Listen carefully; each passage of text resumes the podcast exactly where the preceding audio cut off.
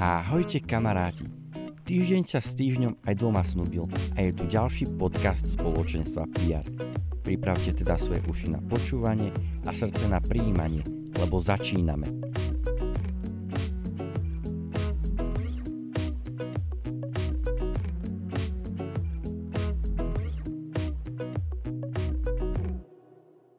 Dnes sa nebudeme rozprávať len s jedným hostom, ale so skvelou dvojicou z Martinského spoločenstva. Terka a Kornel sú skvelou dvojkou a povedia nám, čo to je ono o živote spoločenstva Kairos. Ahojte. Ahojte. Ahojte. Ako vzniklo spoločenstvo v Martine? Najskôr bola asi iba taká túžba, ja keď som prišla do Martina, tak som tam veľmi chcela mať spoločenstvo, ale nič tohto rázu nefungovalo na intraku. Boli tam iba také stredka, kde sa preberali nejaké témy a tak. Tak som iba chodila po Martine a modlila sa za nejaké spoločenstvo a potom zrazu mm, som iba stretla jedného chalana, ktorým sme sa až tak úplne nepoznali, ale tak nejak sme sa začali rozprávať a som mu tak hovorila o takej túžbe, že by som chcela, aby vzniklo na intraku spoločenstvo a on mi tak začal rozprávať, že no, že to by aj on chcel, že mu tak chýba nejaké spoločenstvo a tak. A potom asi o týždeň na to mi iba písal, Terka, že mám pre teba ďalších ľudí, ktorí chcú ísť do spoločenstva a tak ďalej. A ja, že o, super, nikoho som tam nepoznala okrem neho. A keď sme sa prvýkrát stretli, tak som zistila, že on ich zlanáril, že budeme nejaká chválová kapela. To som mu zatrhla, že oh, nie, nie, nie, že najskôr pekne budeme sa budovať, budeme mať spoločenstvo a tak ďalej. Tak odtedy v podstate fungujeme od ktorého roku? To bolo asi pred tromi rokmi, 2015. Bol ten chalan Kornel? Nie. Bol to môj spolubývajúci. A on ťa dotiahol. No jasne, on, on mi volal, tak som sa akurát učil asi na patológiu alebo na niečo som sa učil a mi volá, že Korno, vieš čo, spravíme, spravíme také chvály, spravíme kapelu, už ti zoženiem ľudí a bude to super, spravíme, spravíme proste riadne chvály. Vaše spoločenstvo sa volá Kairos. Koľko má členov? Okolo 50. Ako by si charakterizoval toto spoločenstvo? Ono má také rôzne zloženie, že mm, sme tam taký pôvodný asi tým ľudí, ktorí sme to tak začali a okolo Teresky a, a ľudia, ktorí sú keby taký líder tým a je to tak, také naše pôvodné spoločenstvo. A potom na ďalšej duchovnej obnove vznikli ďalšie dve spoločenstva a teraz, alebo postupne sa tvorili tie ďalšie spoločenstva, pričom lídry v nich sú vlastne z nášho spoločenstva. Vlastne všetci lídry sú v podstate z nášho spoločenstva pôvodného a teraz vznikli ďalšie spoločenstva, asi dve, tri a už, už to nemám ani prehľad, tam sú tiež, proste lídry sú vlastne všetci od nás, z nášho pôvodného spoločenstva, na ktorom nás tiež pribudlo, tak teraz nás je až 10. Keby sa chceme baviť o vízii spoločenstva, tak aká je? Asi kráčame v takej rovnakej vízii, ako má IPR, celkovo, že privádzať mladých k Ježišovi. A možno takou špecifickou víziou pre naše spoločenstvo v Martine, keďže sme spoločenstvo medikov. Ako máme tam aj pár ľudí, ktorí sú z Martina, ale prevažne medikov. Asi takou mojou túžbou je to, keďže je to také trošku špecifické v tom, že není to spoločenstvo, do ktorého človek bude chodiť e, možno celý život, ale je to akoby taká prestupná stanica. A že veľmi by som tak túžila potom, aby to spoločenstvo tak zmenilo možno smer smer ľuďom, ktorí, e, ktorí doň chodia a zameralo ho tak viac na Ježiša. A takisto jednou z vízií je aj tak prinášať Božie kráľovstvo do nemocníc a do oblasti zdravotníctva. A že veľmi tak túžim potom, aby uh, od nás odchádzali lídry, ktorí uh, budú zakladať uh, spoločenstva v nemocniciach, kde budú, keďže väčšina sa tak rozprchne do celého Slovenska, možno aj do zahraničia. A že vnímam to ako veľmi potrebné, aby lekári sa modlili, aby sa stretávali, aby mali kde čerpať. A že toto by som asi tak veľmi chcela takže chcete vystupovať aj priamo k medikom a pracovať s nimi a dôkazom toho sú aj vaše konferencie medikov, ktoré robíte. Tak nápad uh, s medickou konferenciou nebol až tak náš, ale verím, že to bolo tak z Ducha Svetého. Keď bol ešte biskupom pre zdravotníctvo biskup Lach, on je grécko-katolícky biskup, on potom odišiel do Ameriky. Uh, on raz bol u nás v Martine ako host a rozprával sa s našim kaplanom o tom, že by veľmi chcel spraviť nejakú konferenciu pre medikov a kde by sa preberali také nejaké bioetické témy, uh, niečo také, ako sa pripraviť možno na tú lekárskú prax a tak ďalej, aj z takého duchovného hľadiska. On potom odišiel zrazu do Ameriky a ja som iba tak zostala, že, že je to úplne skvelý nápad a bola by škoda to nezrealizovať, tak potom s našim myškom, s našim kaplanom sme sa do toho pustili. Bolo to celkom narýchlo ten prvý ročník, ale hodnotím to veľmi pozitívne, že ľudia, ktorí prišli aj z iných miest, z Bratislavy, z Košíc, dokonca aj Ostravia z Olomouca prišli ľudia z, z lekárskych fakult. Všetci hovorili, že, že no, že škoda, že to nebolo ešte o deň dlhšie a že to bolo strašne skvelé a že by veľmi chceli aj ďalší ročník. Tak o, teraz pripravujeme postupne pomaly ďalší ročník. Chceli by sme, aby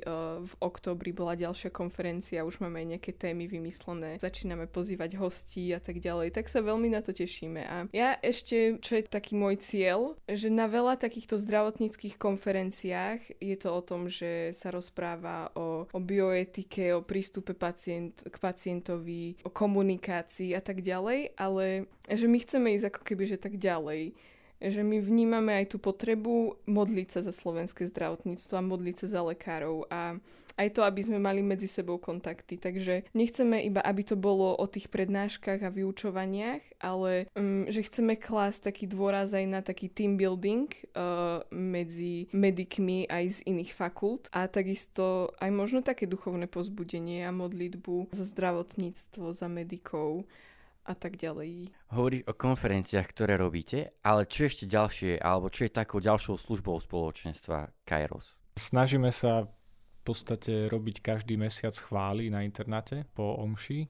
A ešte čo je takou asi našou víziou je robiť tak v podstate takou evangelizáciu, tie duchovné obnovy sú v podstate takou evangelizáciou, ako to je asi taká moja viac srdcovka moja, že zasiahnuť ľudí, ktorí sú, ktorí ešte nepoznajú Ježiša, prípadne sú iba takí, takí tradiční kresťania a nezažili také, také spoločenstvo naozajstné. Tak to je myslím takú našu víziu a myslím, že sa nám to tak darí naplňať, lebo aj teraz v podstate máme spoločenstvo, v ktorom sú prváci úplne sami a teším sa na to, čo proste za 5-6 rokov z nich bude veľmi. A v podstate takou našou veľmi dôležitou súčasťou je, je tá formácia.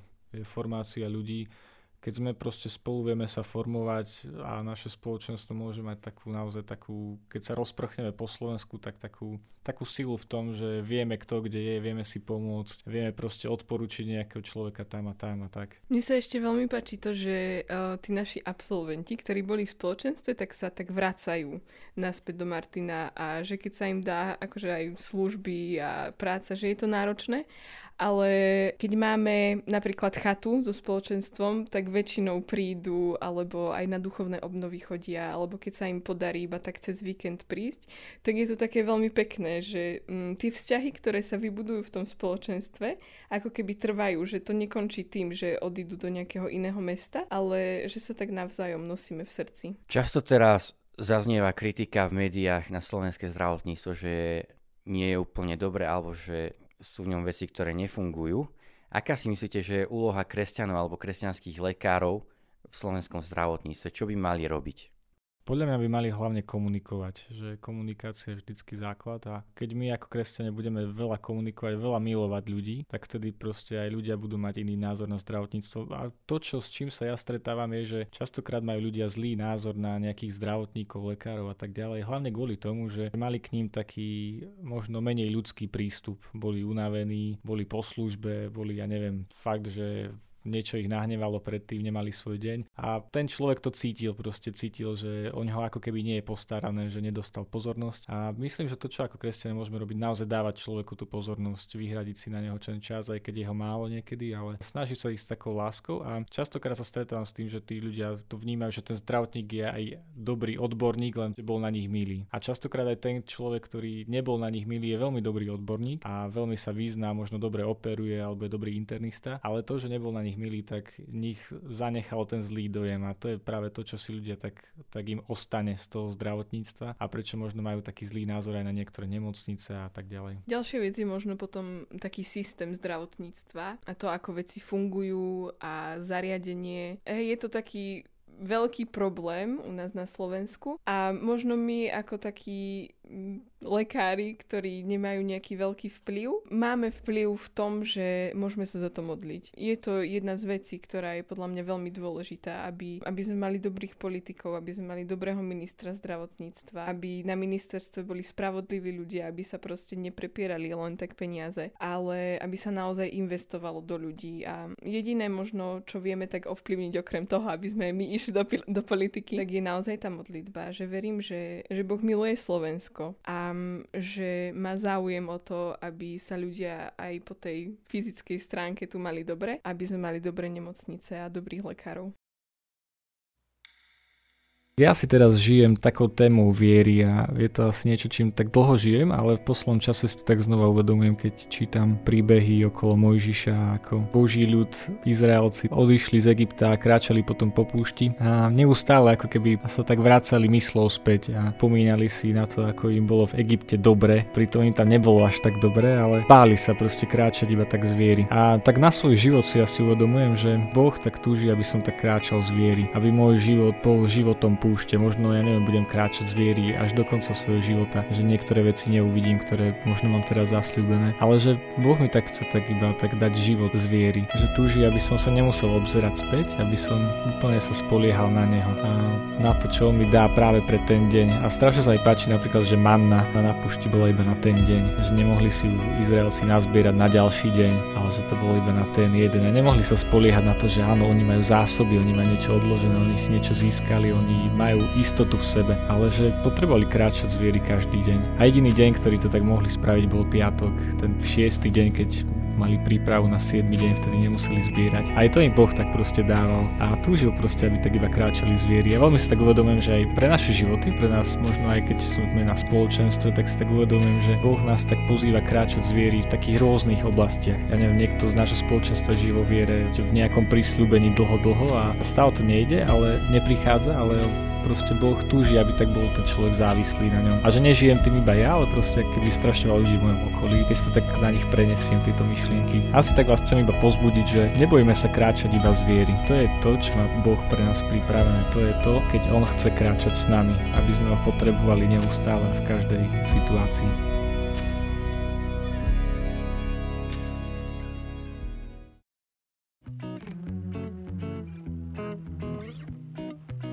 Kamaráti, toto bol 8. PR podcast v poradí. Verím, že ste si ho podobne ako trojčný víkend užili a že do nového týždňa pôjdete oddychnutí a plný nových síl. Tento týždeň v piatok chváli nebudú, pretože je prvý piatok a zároveň Medzinárodný deň detí, takže všetkým deťom nášho skvelého ocka prajem veľa radosti. A keďže začína nový mesiac, v nedelu sa stretneme na PR Sunday, ktorá začne svetou omšou o 14.30. Kamaráti, to je odo mňa všetko, prajem vám príjemný zvyšok dňa.